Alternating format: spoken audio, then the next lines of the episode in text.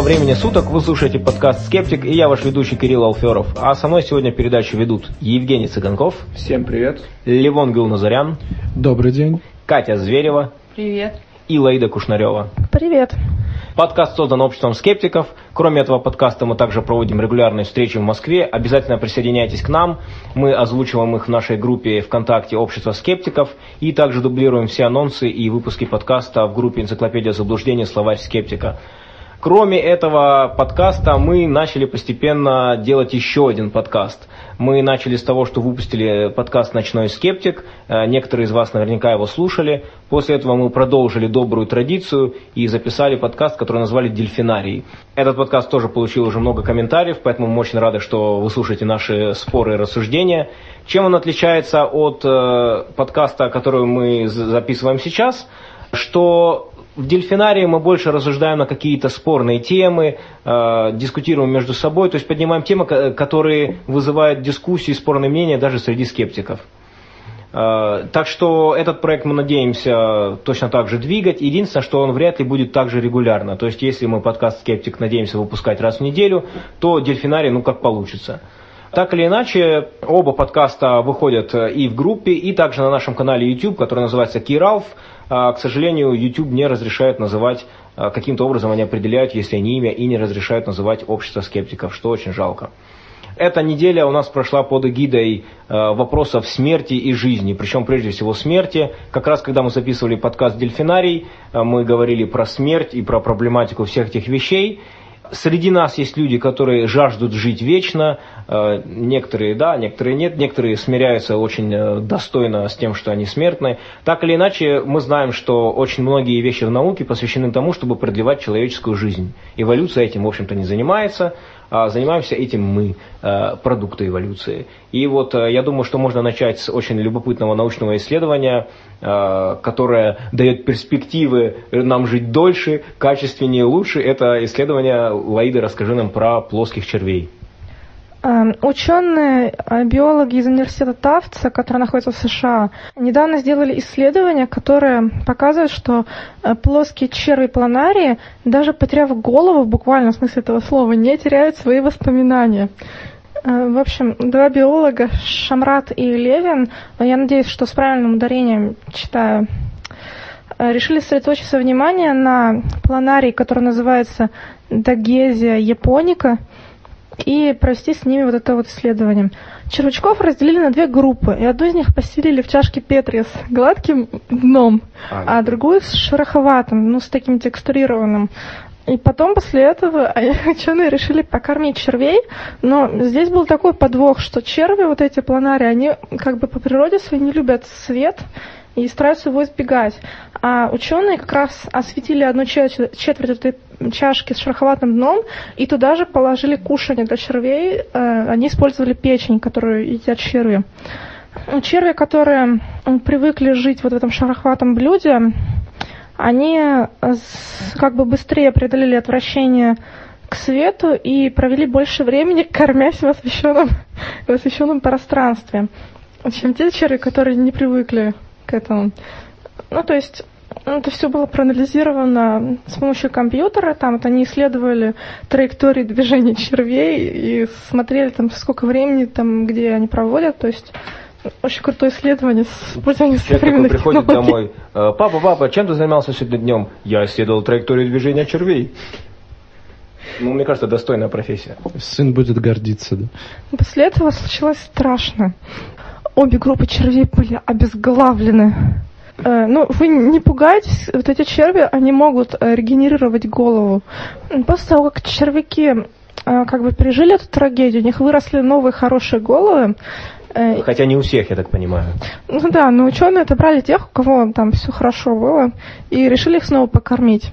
И оказалось, что черви, которые раньше были ознакомлены со структурой вот этого текстурированного дна после помещения их туда же, они быстрее находили вот эту еду и больше времени проводили в э, той части контейнера, где была еда, и меньше боялись освещенности. То есть они сохранили память, несмотря на то, что им отрубили бошки. И это говорит о том, что память у них хранится в каких-то других тканях, я так понимаю.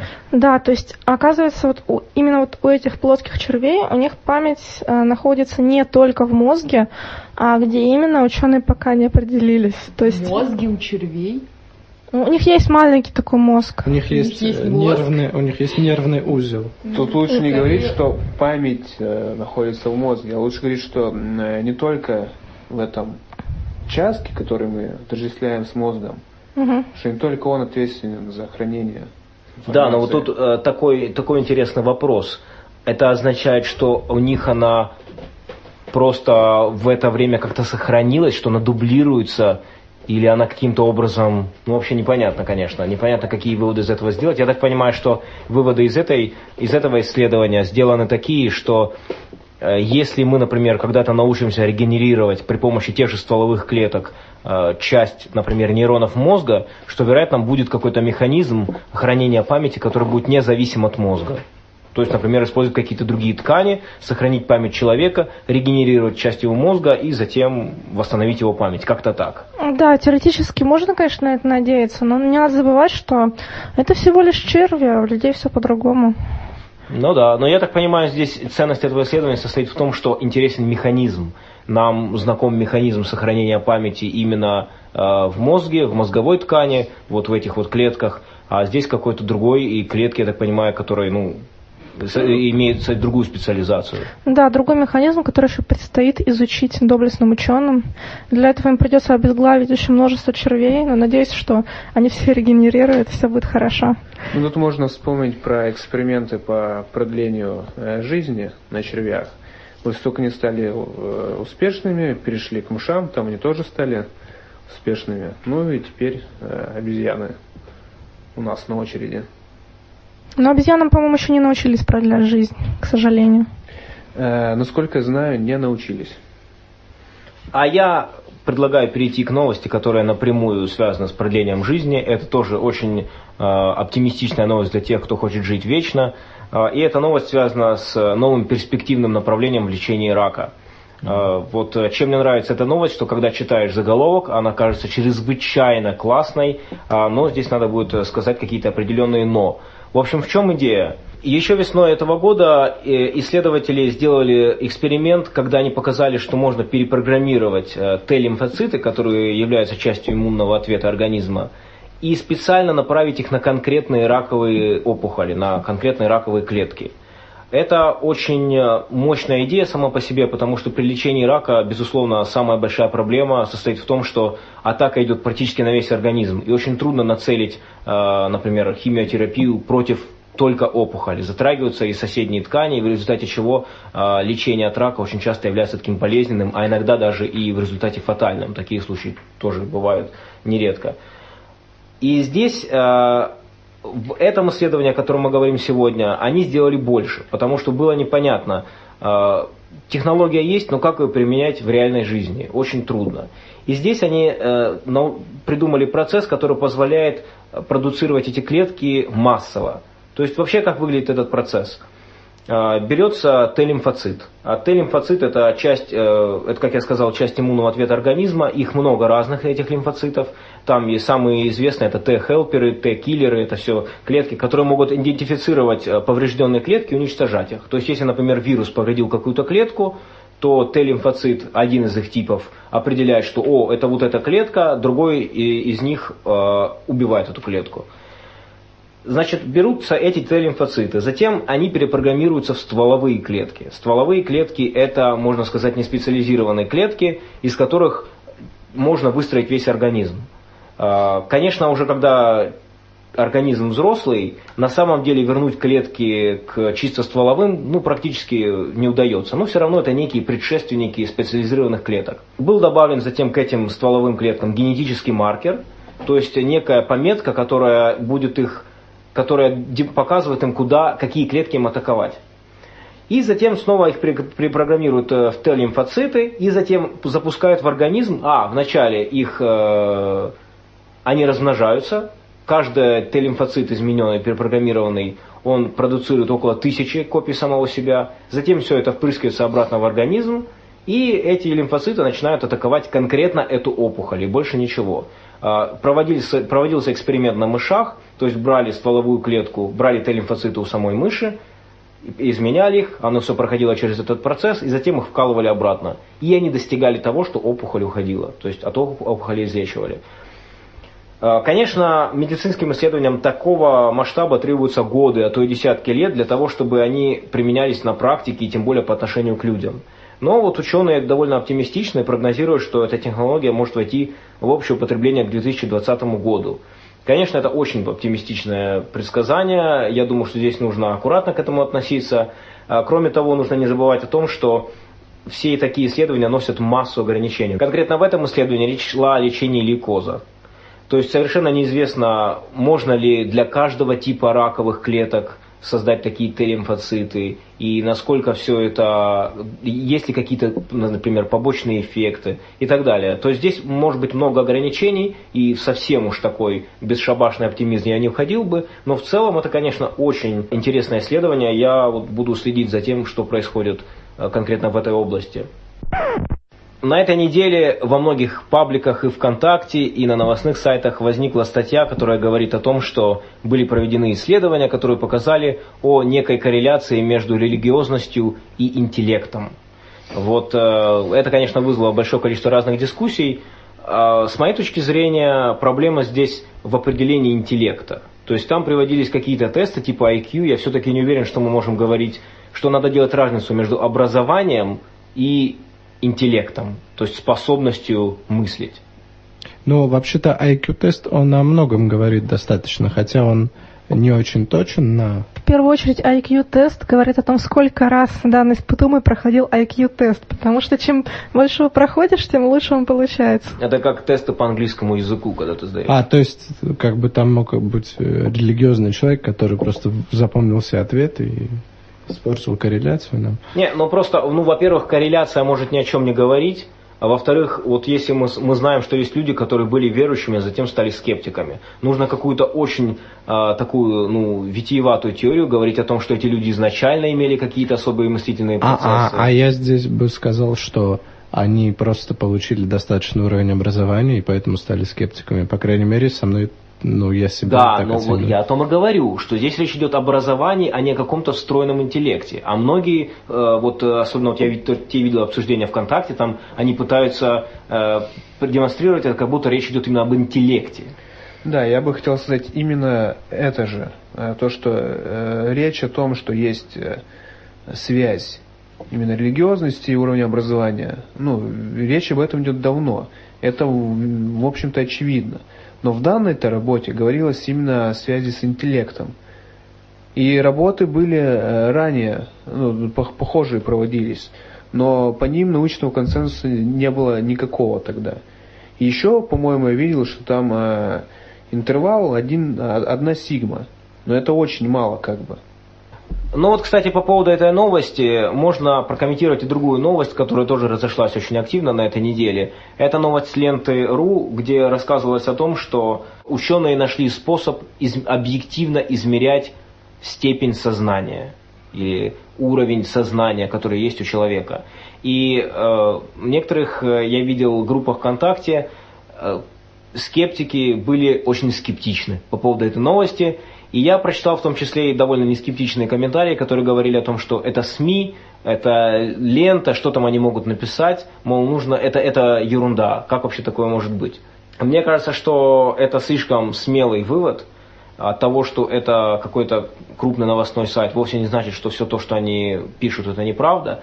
Верно, что очень многие СМИ неаккуратно выбирают свою информацию – но вот э, Лента.ру, в частности, вот в этой статье даже оставила ссылку на конкретную научную публикацию. Я прочитал эту работу, посмотрел, в каком журнале она была опубликована. Она опубликована в журнале Science Translational Medicine, это журнал по э, трансляционной медицине.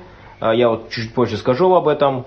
И здесь сказано, очень, описан очень понятный процесс. Сказано, что итальянские ученые разработали метод, который позволяет объективно измерить степень наличия сознания. Это, конечно, звучит очень громко, такое очень громкое название. Но когда начинаешь читать описание эксперимента, становится все понятным. То есть, э, что предполагается? А, внешняя стимуляция мозга при помощи магнитного импульса. Дальше измерение при помощи энцефалограммы, реакция на этот импульс. И дальше анализ этой реакции. И идея в том, что есть наблюдение нейробиологов о том, что при работе в полном сознании разные участки мозга очень плотно друг с другом взаимодействуют. И возбуждение, которое в одной области возникает, оно очень легко передается на другие области и затухает значительно медленнее, чем в бессознательном мозге. И поэтому здесь э, новизна этого метода э, заключается в том, что он предполагает одновременно объективную и количественную оценку степени сознания. И поэтому, если человек, например, находится в состоянии запертого человека, locked-in syndrome, то есть когда э, человек в сознании, но, например, у него паралич, он никак не может об этом дать знать, то этот метод, он может теоретически позволить э, теперь э, определить, в сознании находится человек или нет. То есть это очень, ничего такого нереалистичного здесь нет. И я также изучил внимательно вот сам журнал, что за журнал. Трансляционная медицина – это тоже очень интересная тема. И это, кстати, очень близко к тому, что мы говорили сейчас по поводу Т-лимфоцитов и лечения рака. Трансляционная медицина – это следующий шаг, как бы логический после доказательной медицины. И идея здесь состоит в том, чтобы не просто иметь какие-то научные результаты, основанные на экспериментах, на клинических испытаниях, а даже идти дальше и разрабатывать на основе этих э, ну, полученной информации научной методы, которые могли бы быть притворены в жизнь то есть которые бы учитывали эффективность лечения, например, какие-то культурологические факторы, насколько человек, насколько легко это лечение, насколько человек будет э, слушаться своего врача в конце концов, то есть как, в какой форме это лечение происходит, и также насколько это экономически эффективно. Так что это исследование оказалось на поверку вполне себе легитимным, и мне кажется, что если вы видите какое-то сообщение в СМИ, все-таки, даже если какое-то броское название, не спешите его скидывать со счетов. Все-таки посмотрите хотя бы, где напечатано, вот этот первый фильтр. Э, научная публикация, где напечатано, это уже поможет. Да, то есть э, не все такие заметки э, в газетах, они желтые. Ну и, по крайней мере, вот ленту, какие новости я с нее смотрел, они были нормальными для меня. И, насколько я знаю, это Э, СМИ, э, в которых именно э, держат такую вот антиклерикальную позицию.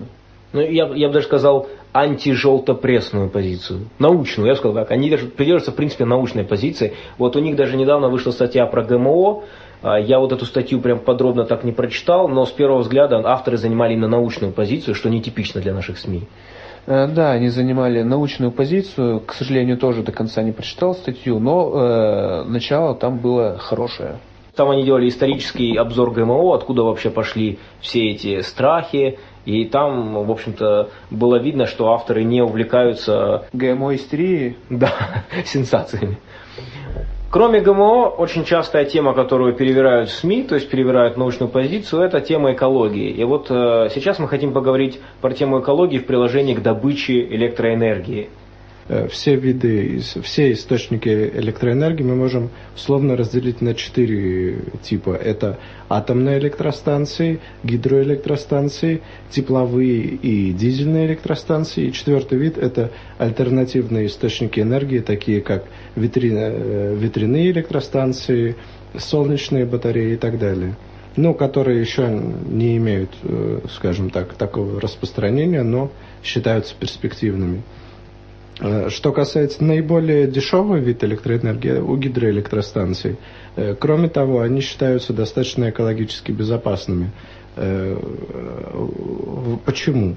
Во-первых, потому что отсутствует сжигаемое топливо, а это означает нет вредных выбросов в атмосферу. Во-вторых, ГЭС использует возобновляемые источники энергии, она не сжигает топливо, соответственно, нам не нужно подвозить топливо. Если у нас нет процесса горения, у нас не задействован процесс горения, у нас нет и вредных э, каких-то ядовитых выбросов в атмосферу. Э, по, в конечном счете э, ГЭС преобразует в электричество именно тепловую энергию Солнца. Потому что, ну, это понятно, причинно-следственная связь, почему Солнце? Можешь пояснить? Потому что Грубо говоря, воды- э, грубо говоря, э, солнце испаряет с поверхности моря влагу. Эта влага в виде осадков попадает в реку. Потом, э, а мы используем именно потенциальную энергию речной воды.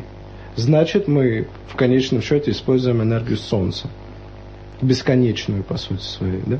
Тут вообще можно сказать, что у нас по сути два источника энергии. Это вот э, недра и, э, собственно, от Солнца. А недра в каком смысле? Ну, в смысле... Имеешь в виду ископаемое топливо? Не, не ископаемое топливо, а именно вот... э, э, Тепло от- планеты? Тепло как? планеты, Да, да. тепло планеты и тепло излучения Солнца. да. Ну понятно. А какие недостатки у ГЭС? Э, Ну, ГЭС э, также имеет свои экологические недостатки. Во-первых, это чтобы построить ГЭС, нужно затопить огромные площади пахотных земель. Во-вторых, мы убиваем экосистему реки. Там различные виды микроорганизмов перестают существовать, там нерест лосося приостанавливается, вот, например, как на Волге эта проблема была. Хотя лосось не вымер, он просто очень малочисленный стал. Ну и, э, собственно, э, также с аварией на ГЭС связаны большие проблемы, потому что если плотину эту прорывает, оказываются под угрозой все нижележащие населенные пункты. То есть уже как бы жизнь человека э, в опасности находится. Но это только при условии аварии, при нормальном функционировании ГЭС как бы в этом плане никакой опасности не представляет. Ну там аварии, конечно, были, причем довольно крупные. По-моему, авария в 75 году ГЭС, она... э, 170 тысяч человек погибло. 170 тысяч человек, это, по-моему, даже самая крупная... китайской провинции какой-то. Скажи, в какой? Банцао. Баньцзао. А нет, это плотина китайского водохранилища Банцао на реке Жухе в провинции Хэнань. Хэнань. Ну, Хэнань легко сказать. Ну, короче, в Китае. Мгм. Но я так понимаю, что это... Пострадало 11 миллионов человек. Китайцев. Да. То есть получается, что это вообще фактически одна из самых крупных аварий, связанных с получением электроэнергии. Да, получается так. Ну, плюс еще к проблемам ГЭС стоит добавить, что они имеют территориальную привязку только к тем местам, где есть реки полноводные. Горные реки использовать нельзя из-за сейсмической активности, то есть это опасно. Тоже ограничивающий фактор. Плюс на полную мощность ГЭС можно использовать только в полноводный период, то есть, соответственно, зависит от времени года. И нельзя регулировать мощность, а, соответственно, количество вырабатываемой энергии ну, в зависимости от времени суток. То есть, например, ночью снижается необходимость в получении энергии, но на ГЭС она просто, получается, расходуется впустую, потому что нельзя прекращать ее. Нет, можно прекращать. Но Почему? это, по-моему, весьма... Ну, смотри, например, если у нас 8 турбин на ГЭС, да, мы можем 7 останавливать, и это вообще кошерно будет. И будет Речка- работать одна восьмая. Речка, она ведь ночью тоже течет. Ну что, давайте перейдем к следующему виду. Да, следующий тип это ТЭЦ и дизельные, ну, дизельные там их мало применяют. Основной принцип работы ТЭЦ, он сравним, м, по сути, он повторяет принцип работы паровоза или парового автомобиля. Есть э, паровой котел, в котором испаряется э, за счет сжигания угля или какого-то другого ископаемого топлива э, мы испаряем воду в котле, затем мы этот пар перегреваем под давлением. Обычно там давление э, около 100 бар или 100 атмосфер, и температура может достигать пара 500-600 градусов таких крупных современных ТЭЦ. Э, После этого этот, этот перегретый пар направляется в турбину, и за счет того, что его, ну, он передает свою накопленную тепловую энергию э, через вращение турбины, он вращает генератор, создавая электроэнергию. Понятно, да? Ну, этот пар потом конденсируется, а то есть э, потом пар попадает в конденсатор, и эту воду можно заново использовать. Это тоже в экологических целях делать. Во-первых, КПД э, всей системы повышается чуть-чуть. Во-вторых, э, нет выбросов такого количества воды. Но также эту воду можно использовать для обогрева. Нет, это да, это в ТЭЦ. А есть еще ГРЭС или КЭС. Это вот э, конденса- конденсаторные. А, Конденсаторные электростанции, это которые только, которые зачё- з- заточены узко под электроэнергию. А ТЭЦ, теплоэлектроцентраль, она дает и энергию электрическую, и энергию тепловую. И причем она может работать в режиме КЭС, когда она не выдает э, тепловую энергию. Это вот, например, летом. Например, наша Москва, Москва у нас уже ТЭЦ в Москве, да? В Мытищах есть ТЭЦ. Вот, в Мытищах есть ТЭЦ. Она летом работает по электрическому режиму, а зимой по комбинированному, когда есть потребитель тепла. Ну а здесь недостатки какие основные? Вот, здесь э, основной недостаток, здесь это, наверное, самое небезопасное из всех.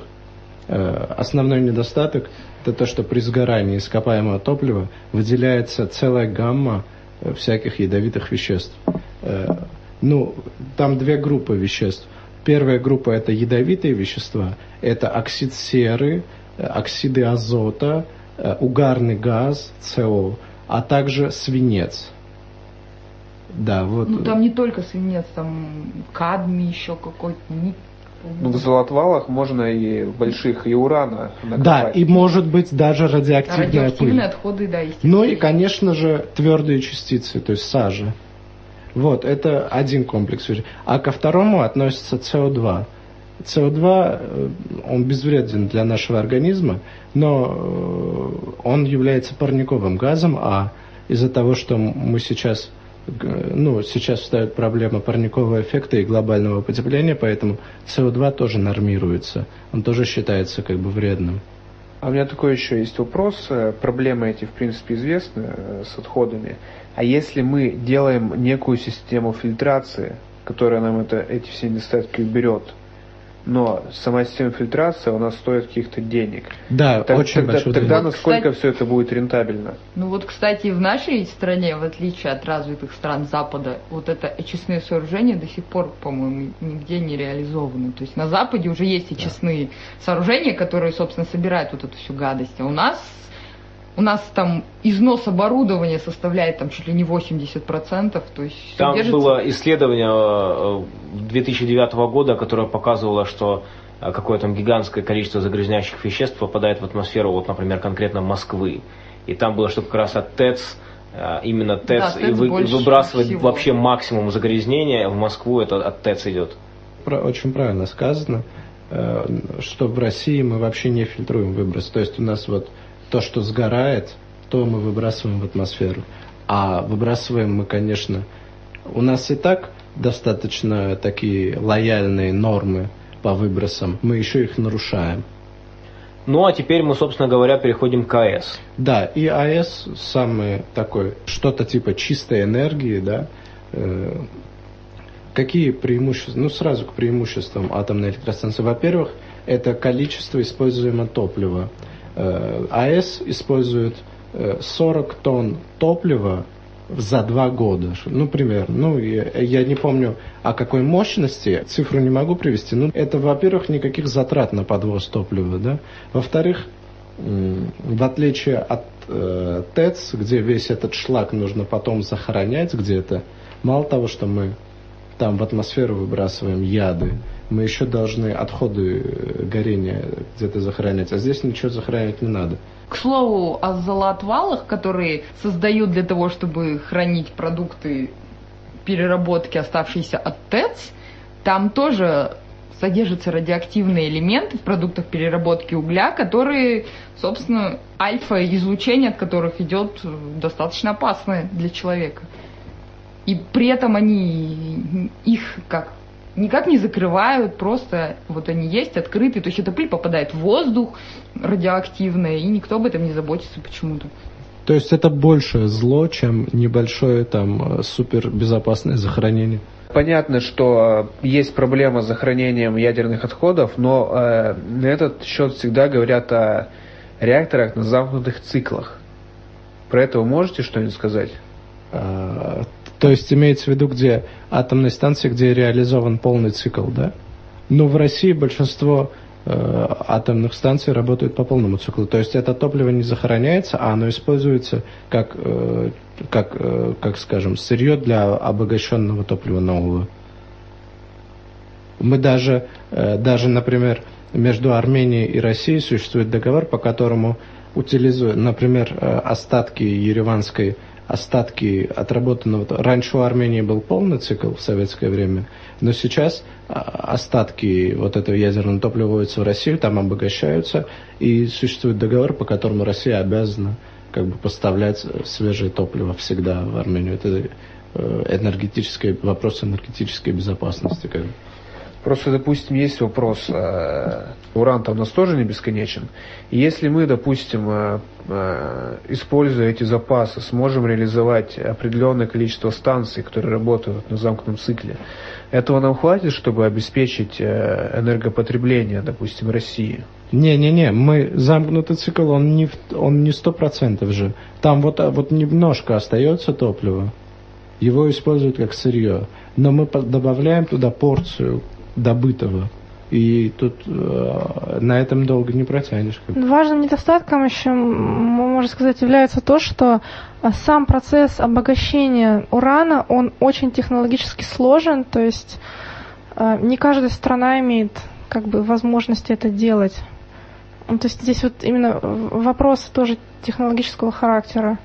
Да, есть так называемый ядерный клуб ну, то есть страны, которые владеют именно вот, технологиями, которые позволяют им э, пользоваться э, атомом. То есть это уже большая наука. Ну вот сложно, вопрос сложно. о емкости технологий, как раз аварии, Чернобыльская АЭС в частности, и плюс еще и Фукусима, они сыграли, скажем так, положительную роль в том, что, например, ТЭЦ у нас реально в стране не находится в критическом состоянии. Вот по вопросам там, безопасности экологичности. А АЭС, наоборот, у нас там одна из лучших, я не знаю, систем безопасности в мире вот именно после Чернобыля, потому что вот и после этой аварии люди одумались, видимо, и даже чиновники поняли, что на это нужно тратить деньги, этим нужно заниматься, чтобы не допустить повтора. Да, Недостатком давай. атомных электростанций является тепловое загрязнение экосистем. То есть, когда вода, охлаждающая реактор, сливается в местные водоемы. Но эта проблема на данный момент решаема. То есть либо создаются специальные бассейны, изолированные водохранилища, вернее, которые охлаждают реактор, либо градирни, то есть башни, которые с помощью воздуха охлаждают. Плюс еще есть перспективные разработки, насколько я поняла, чтобы использовать эту нагретую воду для создания там, каких-то рыбохозяйственных предприятий для выращивания устриц, там, для обогрева теплиц. Плюс это тепло можно использовать так же, как, например, используется тепло от ТЭЦ, то есть для нагрева. Кроме того, что атомная энергетика напрямую спасает жизни, она еще и косвенно э, улучшает наше здоровье за счет того, что когда мы заменяем э, ТЭЦ и КЭС э, на атомную энергетику, э, мы уменьшаем количество вредных выбросов в атмосферу. Во-первых, улучшаем воздух, которым мы дышим, и продлеваем свою жизнь. Во-вторых, уменьшаем количество парниковых газов и замедляем глобальное потепление. Сейчас, так понимаю, больше всего э, всяких перспективных таких альтернативных источников энергии изучается в Китае как раз. Вообще, это, э, я так понимаю, что вот в мировом научном сообществе этот диалог пока что еще движется очень медленно, чтобы что-то разрабатывать. И вот, например, солнечная энергия, несмотря на ее перспективность, пока что э, не очень-то, ну как-то не смогла завоевать какие-то серьезные позиции. Хотя я недавно читала такую прикольную новость о том, что сейчас можно где-то заказать, например, рюкзак с солнечными батареями, и когда вот человек ходит в какой-нибудь поход с этим рюкзаком в солнечную погоду, он может от него заряжать гаджеты. Ну, то есть солнечная энергия, она в быту довольно используема. Да, еще есть э, задняя панелька для айфона с солнечной батареей, которая заряжает iPhone все время. И посмею я сказать, калькулятор. А, и калькулятор-то у нас уже сколько? Уже очень давно калькуляторы у нас батарейками не питаются. Но проблема, проблема-то в том, что солнечные батареи у них пока еще очень низкий КПД. А, да, если мы имеем в виду именно вот этот светочувствительный элемент, у него низкий КПД. Я, к сожалению, цифру не знаю, но там э, за 30% он не переходит. Плюс очень грязная они в утилизации, что, соответственно, является экологической проблемой. Насчет того, что, например, я с этим столкнулся впервые, когда гибридными автомобилями, ну и когда изучал гибридные автомобили, что считается, что они типа экологически чистые. На самом деле э, на производства вот этих вот аккумуляторных батарей для автомобиля, пока их произведут, а производят их в Китае исключительно, э, пока их произведут, сжигают столько угля, что этот автомобиль за свой жизненный цикл не может даже, э, грубо говоря, ну как сказать, ре, не реализовать, а... У него вреда больше, чем от обычного автомобиля за весь его срок службы. Да, их производство просто очень вредно. Вот, то примерно та же ситуация существует вот с этими светочувствительными элементами. Их очень, это энергоемкий процесс, и он, и их производство, собственно, вредное. И проблема еще их утилизировать потом. Но это не единственный способ получения энергии напрямую от Солнца. Можно еще также э, создавать нагревательные зеркала вогнутые и, как сказать, э, в фокусе зеркала располагаем, ну, например, Э, один конец термопары или горячую часть двигателя стирлинга и будем получать небольшую электроэнергию от этого. Но Правда, там, совсем небольшую. Да, совсем небольшую. Удельная мощность таких электростанций крайне мала. Нужно прям занимать целые поля, чтобы получить какой-то минимум энергии, чтобы можно было это применять. И потом есть еще проблема, что э, любая туча снижает выработку в десятки раз сразу и у тебя стоит куча этих зеркал. И ночью они не работают. Фактически, а даже когда они работают, у тебя стоит там половина пустыни, и от этого работает чисто один дом. Кстати, вот термопара это очень прикольная тоже штука, несмотря на то, что она не позволяет много электроэнергии получить, но она может быть использована в новейших медицинских разработках, где прибор а, как бы не требует батареек, ну, какой-нибудь такой с небольшим энергопотреблением, а работает за счет энергии, получаемой из разности температур человеческого тела и окружающей среды. Такие разработки сейчас существуют.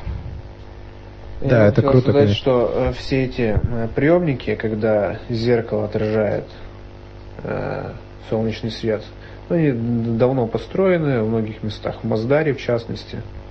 Ну, собственно говоря, я думаю, что закончить наше обсуждение источников электроэнергии мы можем сообщением из тайного кладезя знаний – передачи РЕН-ТВ? В общем, дело было так. Однажды вечером я решила сесть перед телевизором и посмотреть передачу по РЕН-ТВ. Это было, причем, даже несколько лет назад. И вот что мне открыли... Специалисты из разных областей.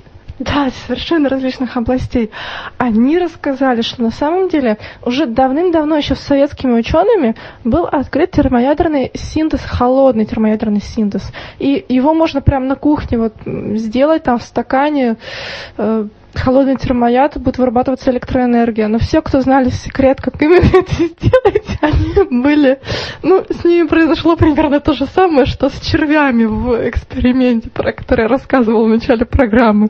В общем, ну, к сожалению, в отличие от червей, эти гениальные ученые не могли регенерировать, и они все мертвы. И именно поэтому мы не знаем секрет холодного термояда.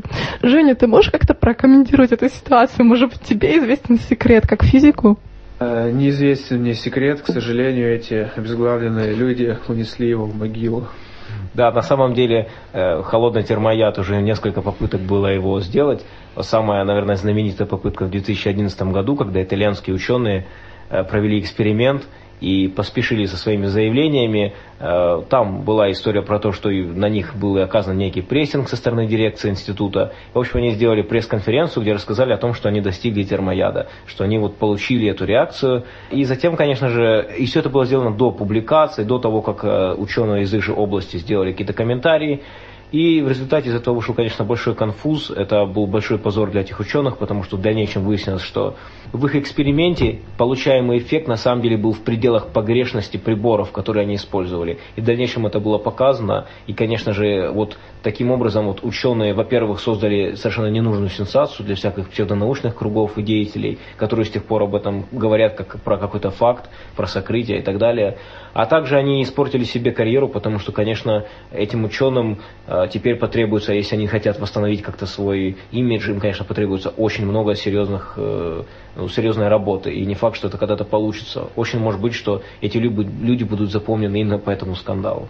Ну, а что же, теперь можно перейти к светским новостям. В нашей стране появилась вторая РПЦ. Только же это не как Русская Православная Церковь 2, Знаете же, есть такая концепция СССР 2.0. Это не русская православная церковь 2.0, а русская пастафарианская церковь.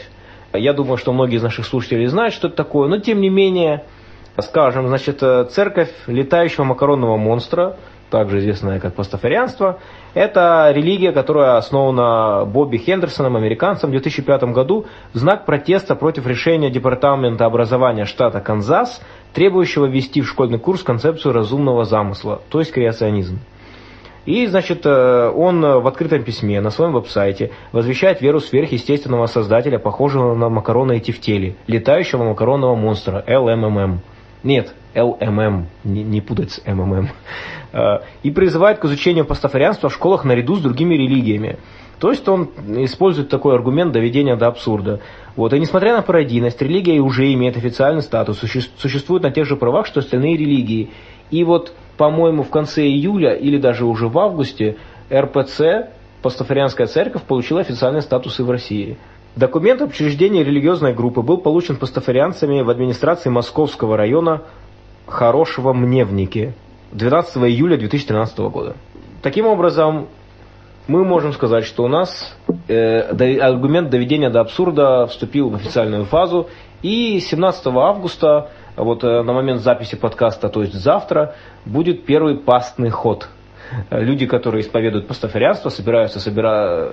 где-то там в центре Москвы и э, весело проводить время. Конечно же, в контактах это вызвало большую, большие дискуссии и горячую реакцию от верующих людей, э, некоторые из которых даже предлагали совершать какое-то насилие против несчастных пастафарианцев. Зажечь на костре, как еретиков. Там, сварить. Вместе с макаронами. Там, там были действительно довольно серьезные, фактически, наверное, подпадающие под какие-то либо уголовные наказания, или что там было.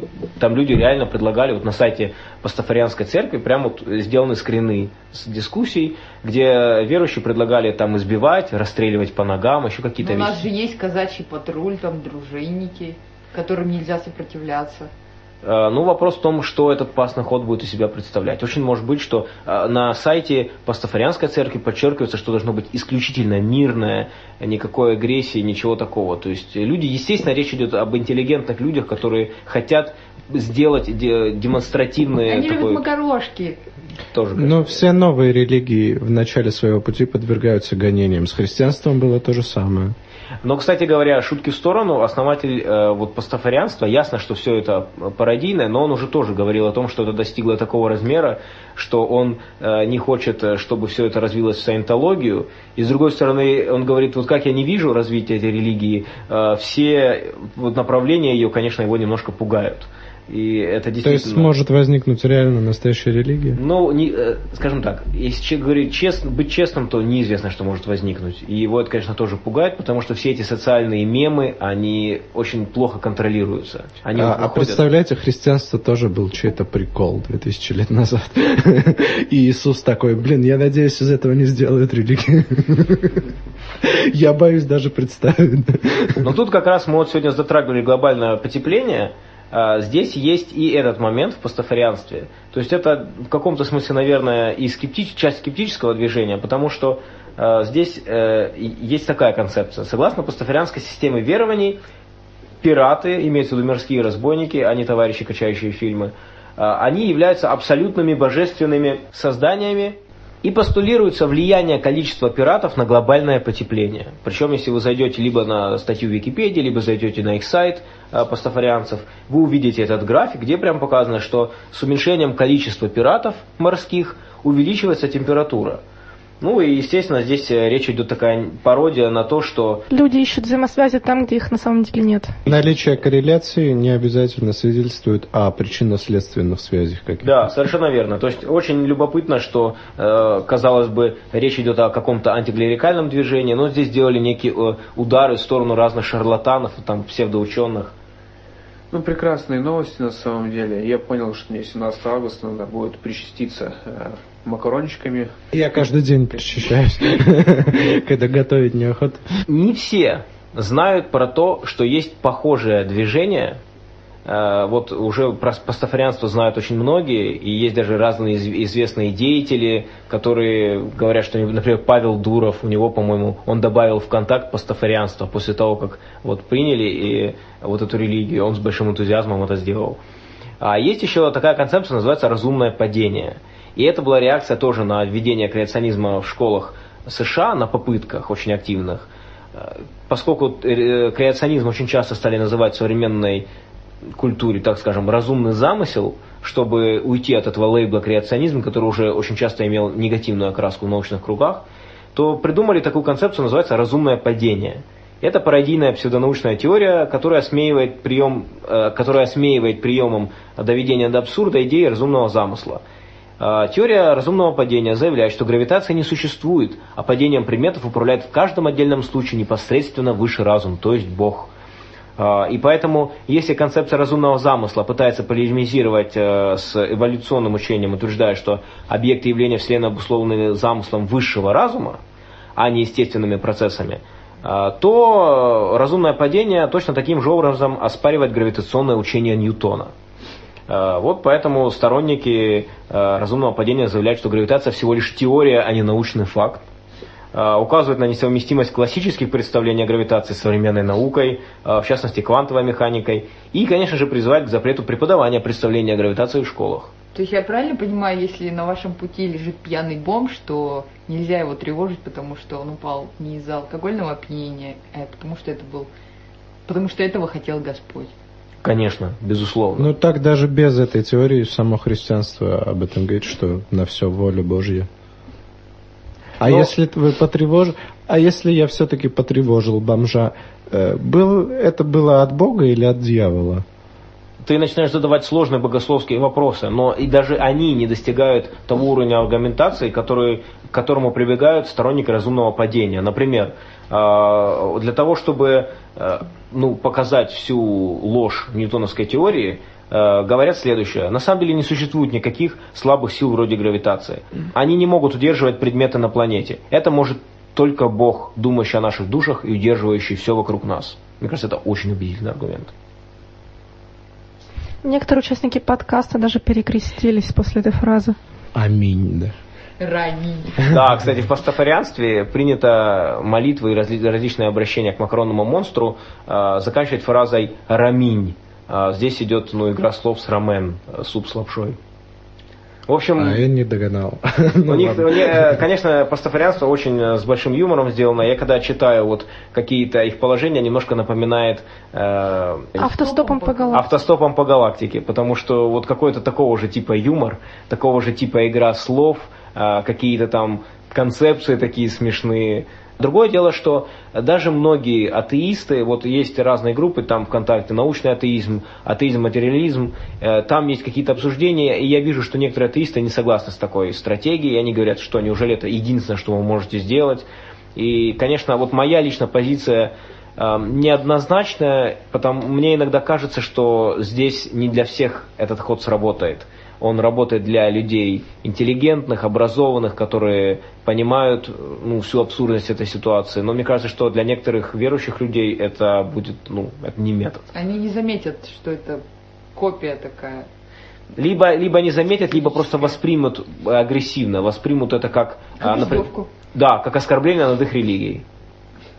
Ну, они так, собственно, и воспринимают, но это не значит, что мы не должны этого делать. Но так как пастафарианство это, это тоже религия, поэтому мы можем тоже оскорбляться. С другой стороны, обратите внимание, вот или можно обращать внимание верующих, что как легко на самом деле на полном нуле создать религию и отличить ее от настоящей, так сказать, так называемой настоящей, уже практически невозможно. Да, вот. давайте воспита... проведем эксперимент, воспитаем ребенка в пастафарианстве.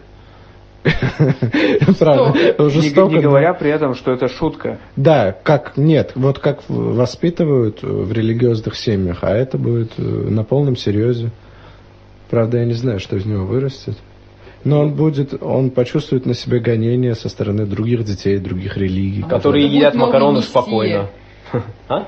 Будет новый мессия, который поведет нас к светлому макаронному будущему. Но в основном все мессии это люди, которые были не согласны с действующей религией и что-то вносили новое.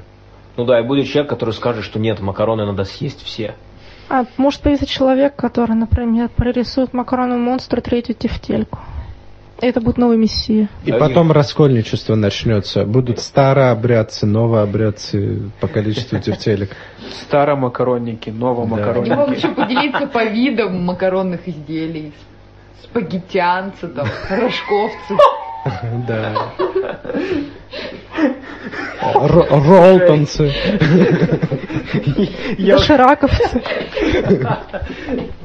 я уже начинаю думать, кем бы я хотел быть, рожковцем или спагеттянцем, и что это может Нет, значить. спагеттианцы рулят, я уже решил для себя. Куда там длинно все нужно всасывать в себя эту макарону.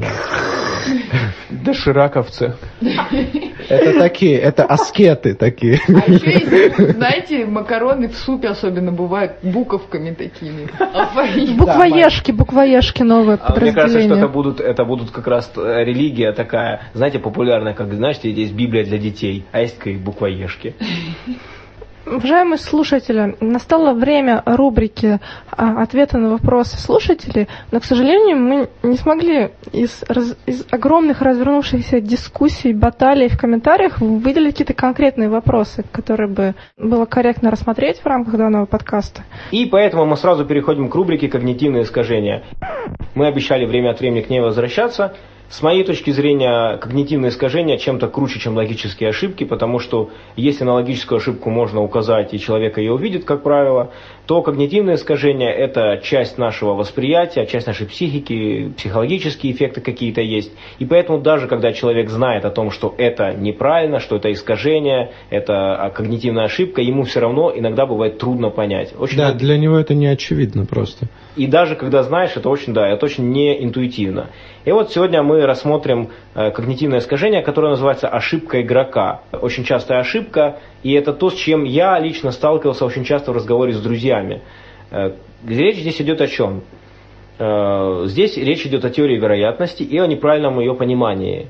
И связана эта ошибка с тем, что человек не осознает на, инту- на интуитивном уровне того факта, что вероятность желаемого исхода не зависит от предыдущих исходов случайного события. Эта ошибка так? также еще называется ложный вывод Монте-Карло, потому что она часто э, играет роль при каких-то играх, например, на, Ставках, да. ставках, на рулетке э, или что-то еще. Э, Значит, здесь как это вообще выглядит? Например, человек подбрасывает монетку, и ему попадается 9 решек подряд. И ему интуитивно кажется, что шанс того, что сейчас выпадет не решка, а орел, выше. Хотя на самом деле это не так. И здесь присутствуют два эффекта. А, Первый эффект состоит в том, а, что все броски, они на самом деле независимы друг от друга, а все-таки мы где-то интуитивно считаем, что якобы есть какая-то справедливость, которая все это отсчитывает и балансирует. Хотя на самом деле каждый бросок осматривается отдельно, и поэтому вот мы бросаем монетку, шанс того, что упадет орел или решка, всегда 50%. Но здесь также есть и другая ситуация, а именно вероятность всей комбинации. То есть, какова вероятность выпадения решки 10 раз подряд? То есть мы рассматриваем не отдельный бросок, а 10 раз подряд, целую комбинацию. И эта вероятность будет равна в данном случае 1 к 1024. Но на самом деле точно такая же вероятность будет э, того, что будет, выпадет комбинация 9 решек и один орел. Вот это тоже не интуитивно, потому что опять-таки человеку кажется, что если выпало много раз решка, то должен выпасть орел. Но на самом деле ничего не меняется. И вот эти комбинации, они равнозначны. То есть в момент, когда у вас есть 9 решек выпавших, дальнейшие комбинации, они точно так же равнозначны. То есть 10 решек или 9 решек и орел. Это тоже равнозначная комбинация. Очень похоже чем-то на эту когнитивную ошибку, это парадокс закономерности. Очень классная штучка. Она не то же самое, но эффект психологический чем-то похож. И здесь э, проводили такой эксперимент. Представьте, что есть два испытуемых. Один человек подкидывает э, отдельной комнате, изо- изолированно от второго, он подкидывает тоже монетку и записывает результаты своего подкидывания. После этого он на другом листике записывает произвольный набор чисел. И дальше второму испытуемому даются два листка. Ему нужно определить, на каком из этих листков написаны результаты подбрасывания монетки, а на каком то, что человек записал просто сам из головы.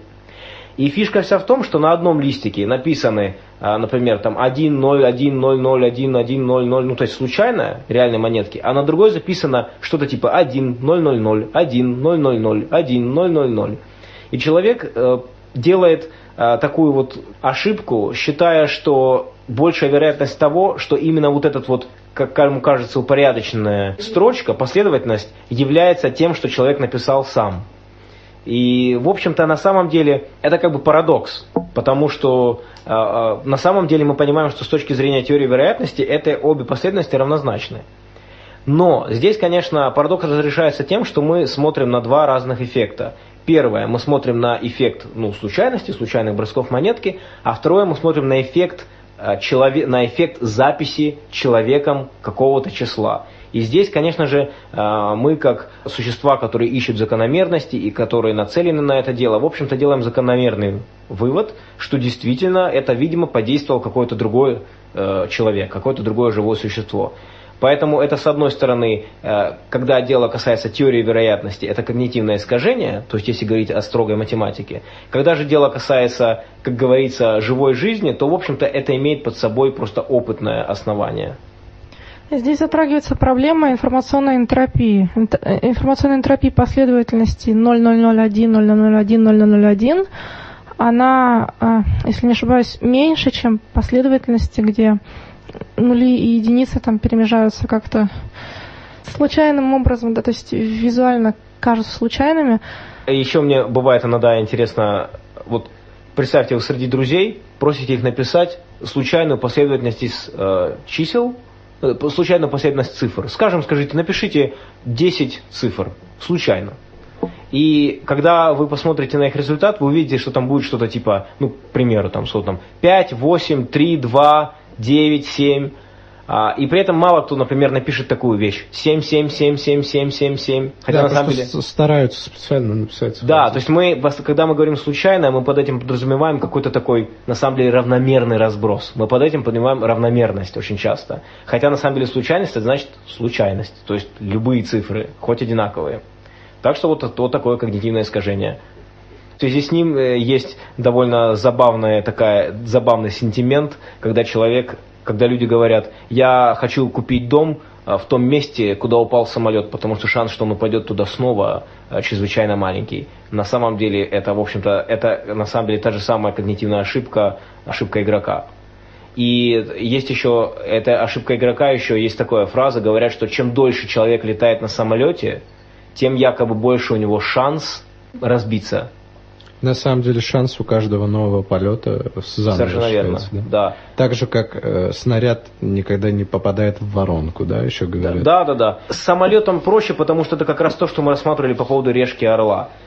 Ну, можно сказать следующее. Если это самолет один и тот же, который не ремонтируют, тогда стоп То есть тут надо иметь в виду, что события должны быть независимые. Да, это верно. Еще нужно иметь в виду, что если рассмотреть статистику смертей от авиакатастроф среди людей, которые часто летают на самолетах, то действительно, по-видимому, будет, они будут чаще умирать в среднем от авиакатастроф, чем люди, которые редко летают на самолетах.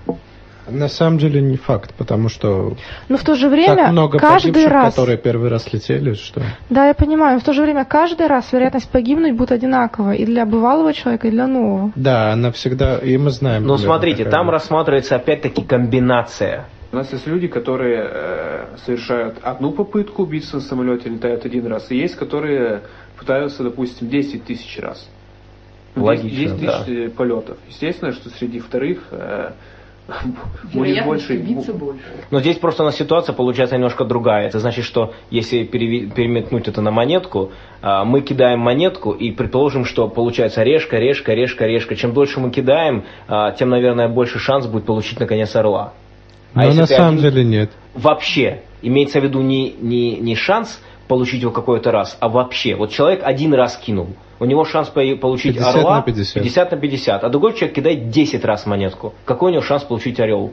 Хотя бы один раз. А, вот так надо вот. говорить. А когда дело идет... Очень высокая будет вероятность. Вот да. точно так же с самолетом. Получается, да. что здесь же и речь идет о единственном событии. Потому что я обратил внимание, ну, по моим наблюдениям, если человек погибает в, в автокатастрофе, как правило, он делает это только один раз.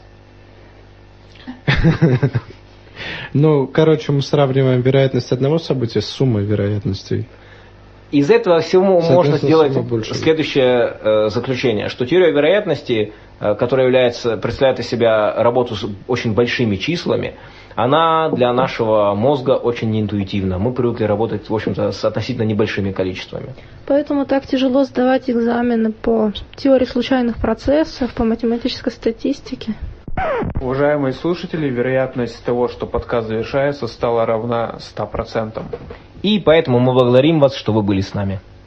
Э, Всего доброго, комментируйте нас, э, ставьте палец вверх и, конечно же, вступайте в наши группы ВКонтакте.